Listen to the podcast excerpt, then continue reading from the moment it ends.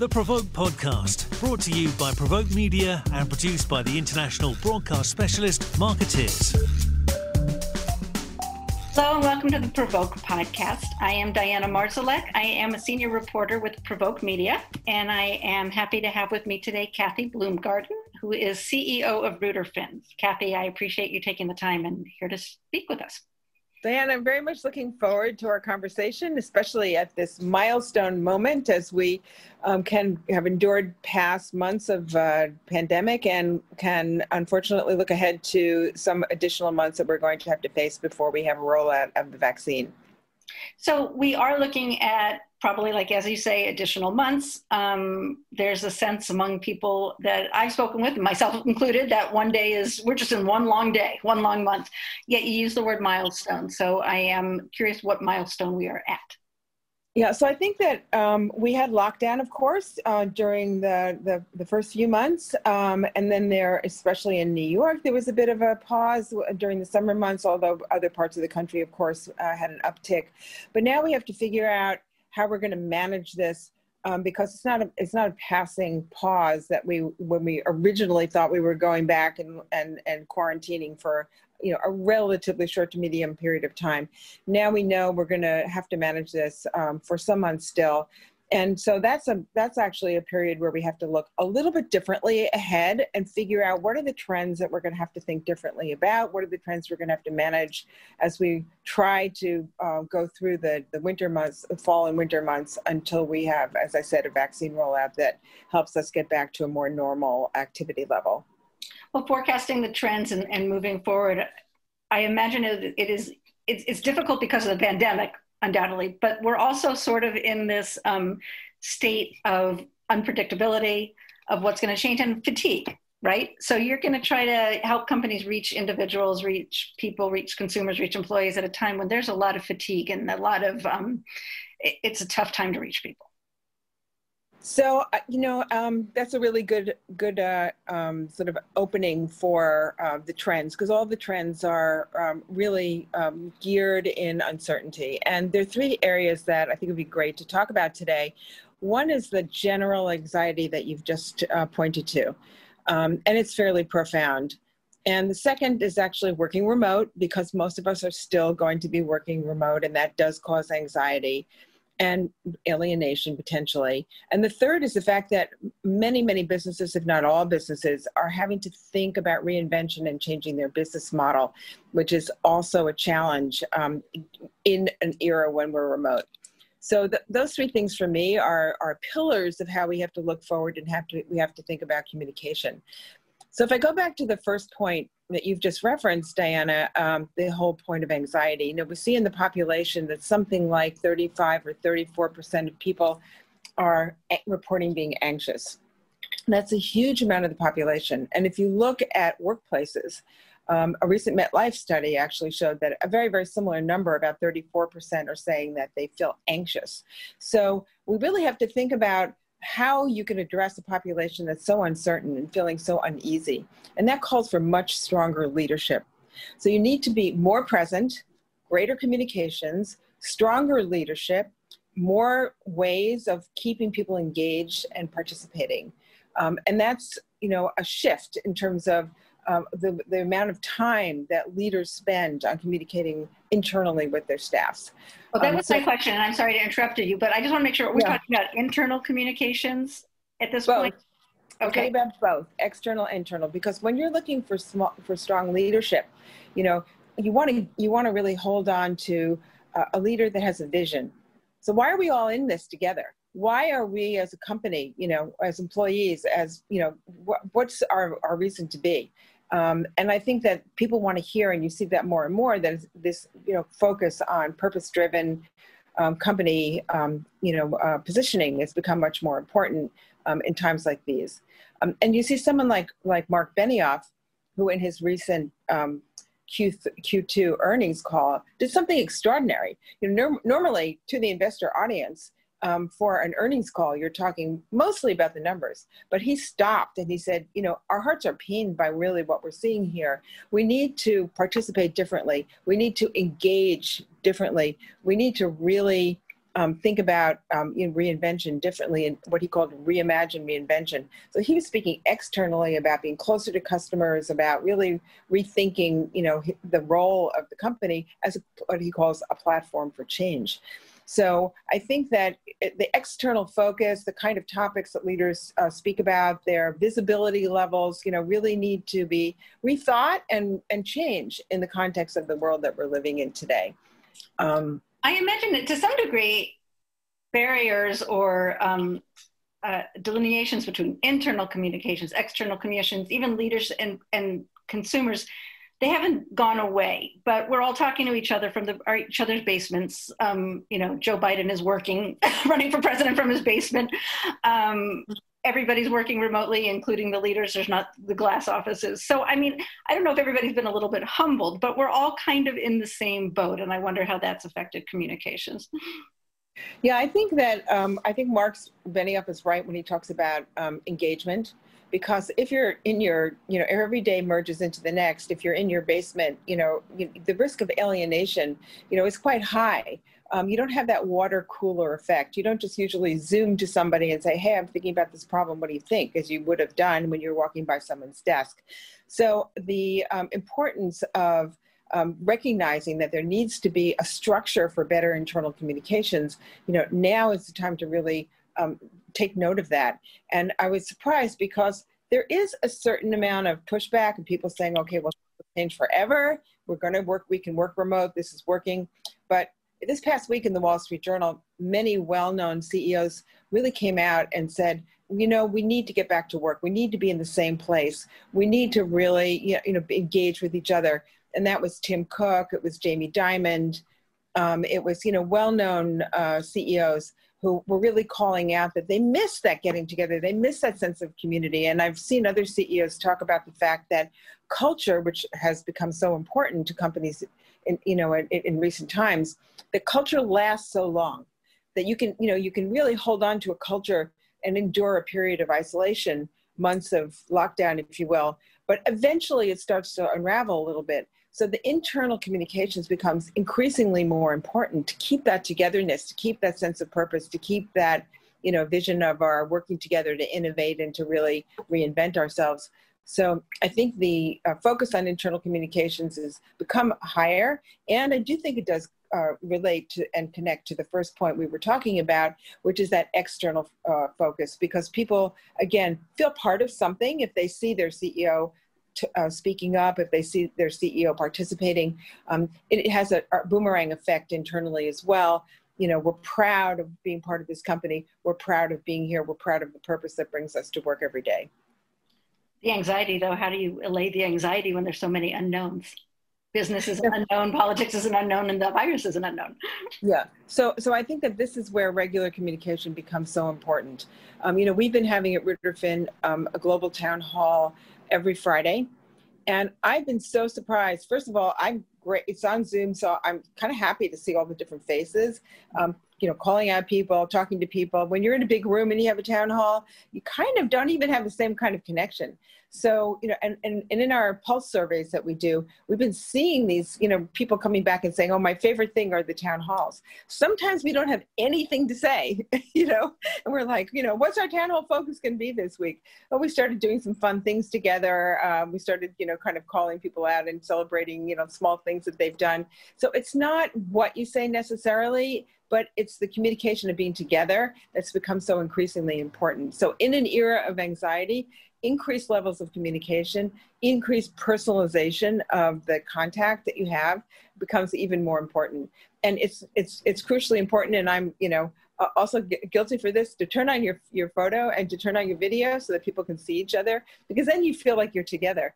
And in fact, it's really funny because if you get a phone call for someone rather than a Zoom, you feel like, wow, this is so weird. I can't see you. It's like old-fashioned communication, you know? So, yeah, I thought about it when you say that sometimes you have nothing to talk about when you talked about you're not meeting people at the water cooler to discuss a problem. But sometimes you're also you're not meeting people at the water cooler to talk about what you did on the weekend or a movie or a TV show. I mean, there's all that kind of just connection too that people are not having. Exactly. So we do have you know, small teams that get together and have a virtual drink or a virtual hangout. I think it's important too. No work agenda, but just being together, because it does replace what you're, you know, that sort of social interconnectivity that we have with just sort of hanging out and having a coffee together. And that's super important. But you can see that communication and the communication function has to have a greater seat at the table today than it did in the past, because it was, you know, at times seen as perhaps not the most crucial strategic function in the company. But I would argue that communication today has become one of the highest priority strategic functions that a company has, both in terms of its outside touch point with its customers, its reinvention, and also its internal culture building communication with employees. I know the industry has talked about that for a while, and communicators, but are you seeing that? I know that you, you work closely with CEOs all the time. I mean, are you seeing, was there any reticence to that among your CEOs, and are they more accepting of it now? Or are they seeing the light? I mean, how is this playing out in terms of actuality in among CEOs and company leaders? Yeah, so I don't know whether there's, you know, an objective change in terms of rank and status, but I do know that having a seat at the table in important discussions and dialogue, communications is there, because it is so crucial. What happens, you know, when we have the need to speak out on events that are surrounding us, you know, I think that people have to choose their words carefully today. They can inadvertently make a mistake, which you know, which backfires, or they could say something wrong that, you know, truly is, you know, something that you know, is perhaps not well received by an outside audience. You have the recent example of Wells Fargo, where the CEO was talking about, you know, the racial diversity in terms of hiring, in terms of his leadership team, and unfortunately used language that was, you know, considered inappropriate. You know, communication can really help to prevent these kinds of things from happening, whether, again, it was intentioned or just happened by chance, one will never know. But these kind of things are so critically important today to really watch, you know, how you speak about topics that are so sensitive, and so many more topics are becoming sensitive today. So I think that, again, communication really definitely has a seat at the table. And if I go to my last area to focus on, which is really this area of reinvention, and, you know, really as customers change their behaviors, you know, I know how many of us are going to the supermarket in person, right? I know the more I ask of all my, you know, my friends and neighbors and whatever, you know, on Zoom calls, by the way, not getting together with anyone, but, you know, people haven't been to a supermarket for, like, you know, 8 months. Which is crazy, right? Because that's like waking up and the old brushing your teeth habit, right? I mean, that's what you do in life, and feeding exactly. Dry cleaner, shoe repair shop. Yeah, all the boring stuff, but it's all of a sudden you realize how much that is part of your life. Not happening, right? So the thing is that you look at it perfect symbol is actually Walmart. So now Walmart buying TikTok, was that a head scratcher? At first it was a head scratcher. Yes. You were like, what is that, right? Yes. So I get it, Oracle, TikTok. I get it, Microsoft, you know, TikTok. But I'm, you know, confused about Walmart, TikTok. No, we shouldn't be confused, because it's about reaching a younger audience. It's about changing the way you interact with e-commerce. You know, it's about competing with Amazon, just as they have their, like, you know, Walmart Plus, which is like, you know, competitive, so-called competitive against Amazon Prime, which they're just introducing. So I think this kind of like symbol of reinvention, you know, that's another really good example where communication has to play a very strong role, because you have to completely reach out in a different way. You have to completely reposition the company as a different entity with different capabilities and a different spot in people's lives. So I think that that's another area, which is, I guess, this drastic change in digitization that's happening in every single industry. Communication is really, really critical to enabling that and making that happen. You used the word anxiety when we first started, and we talked about that as the general population and employees. But then we revisited situations like the unfortunate gap at Wells Fargo, and I got to think that CEOs now are anxious too. I mean, their businesses, who knows? And then their communications, you say one wrong word and you're, you know, truth.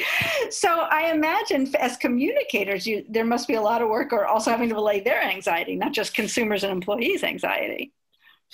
Absolutely. And, you know, CEOs are caught in between, right? Because the pressure for them to be visible and vocal is very high. So what are you doing on these topics is really kind of the refrain, right? At the same time, they have to be so cautious. So you really are caught in a squeeze between these two pressures that are in some ways countervailing pressures. So the communication can really help you to navigate that. When do you speak out? Obviously, you can't speak out on every single topic. You have to choose topics that are personally important, that are relevant to your consumers, that are, you know, again, critical for your employees. So there's a real process of thinking through when and where to speak up. At the same time, there's an issue with, again, being very thoughtful and sensitive about language you use and who you speak to, and managing the crisis that can ensue. Because it is, even with the greatest communications, you know, there are these flare-ups that happen that just are, you know, going to happen in such a sensitive environment where anxiety levels are quite high.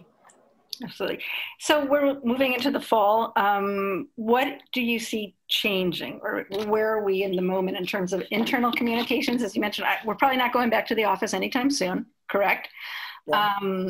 Consumers are not going shopping or doing this. So what are you doing, or how do you see communications going in this next phase of the pandemic? So, yeah, I think that rather than looking at your employees and trying to manage a short-term phase, we're now in this milestone we talked about at the beginning, entering into a period where you have to sort of shift the way you're thinking about employees and actually the efforts and activities and engagement that you have, which means, for example, that knowing that people feel perhaps slightly alienated, that we have to keep our culture together, that we have to be sure that we're empathetic and we're understanding. You know, people have kids at home, from, you know, homeschooling. There are potentially older parents who are not doing well, who need help. So there are all kinds of personal, you know, pressures. And we need to be far more empathetic in general. And that means, again, that the communication, the tone, the regularity, the type of communication has to shift at this point in time. You mentioned empathy, but that's also action, right? You can say anything.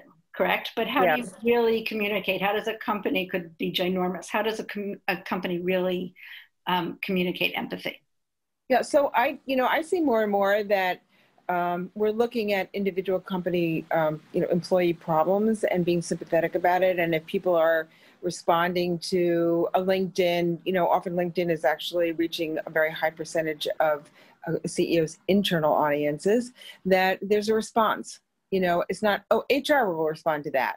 You know, it's no longer kind of shuffled off to the HR department. There is a real and genuine feeling that you do need to reach out, and you do need to be very thoughtful, and you need to inquire about people's health, their family's health, and how they're managing.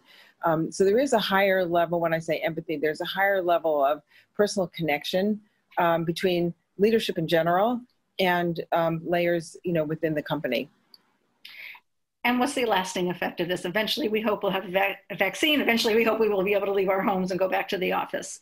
If we will go back to the office. I mean, what do you see as the long-lasting lessons or changes?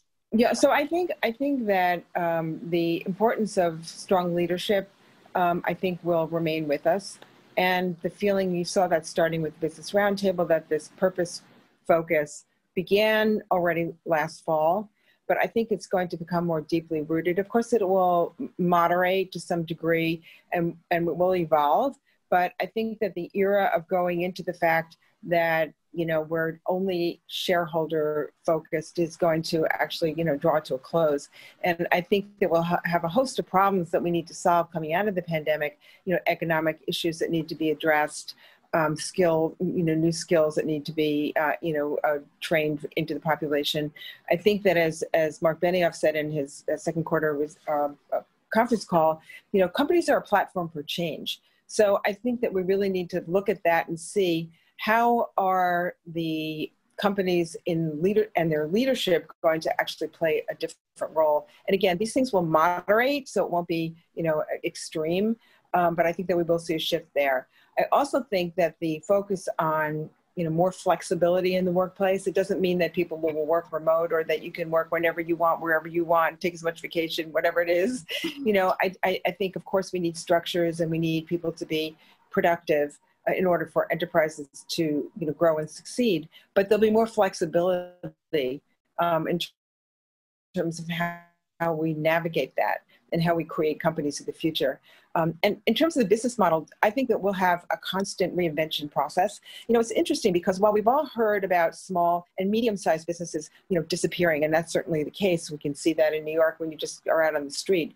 But I did see some really impressive numbers that the number of applications for new business starts was at its highest level since 2007, which is kind of strange. And I think that what we'll ultimately see is this interaction with big companies and innovative ideas that are propping up with startups, so that the startup and the large multinational interface will actually, hopefully, coming out of the pandemic, be more robust, which will again engender a higher level of reinvention, of innovation, of reimagination of the kind of services that we're bringing to consumers. So I hope that those are the things that actually endure in this somewhat painful period. And I think that more of us will actually redecorate our basements. I'm in the midst, I'm just cleaning. Okay. Well, I appreciate the conversation as always. And, we will keep this conversation going, right? Because we got a while yet. Thank you so much, Diana. We'll see how the milestone passes and where we end up as we do the turn of the year. We'll come back and talk to each other in the early new year. That sounds good. All right. Take care. Okay. Take care.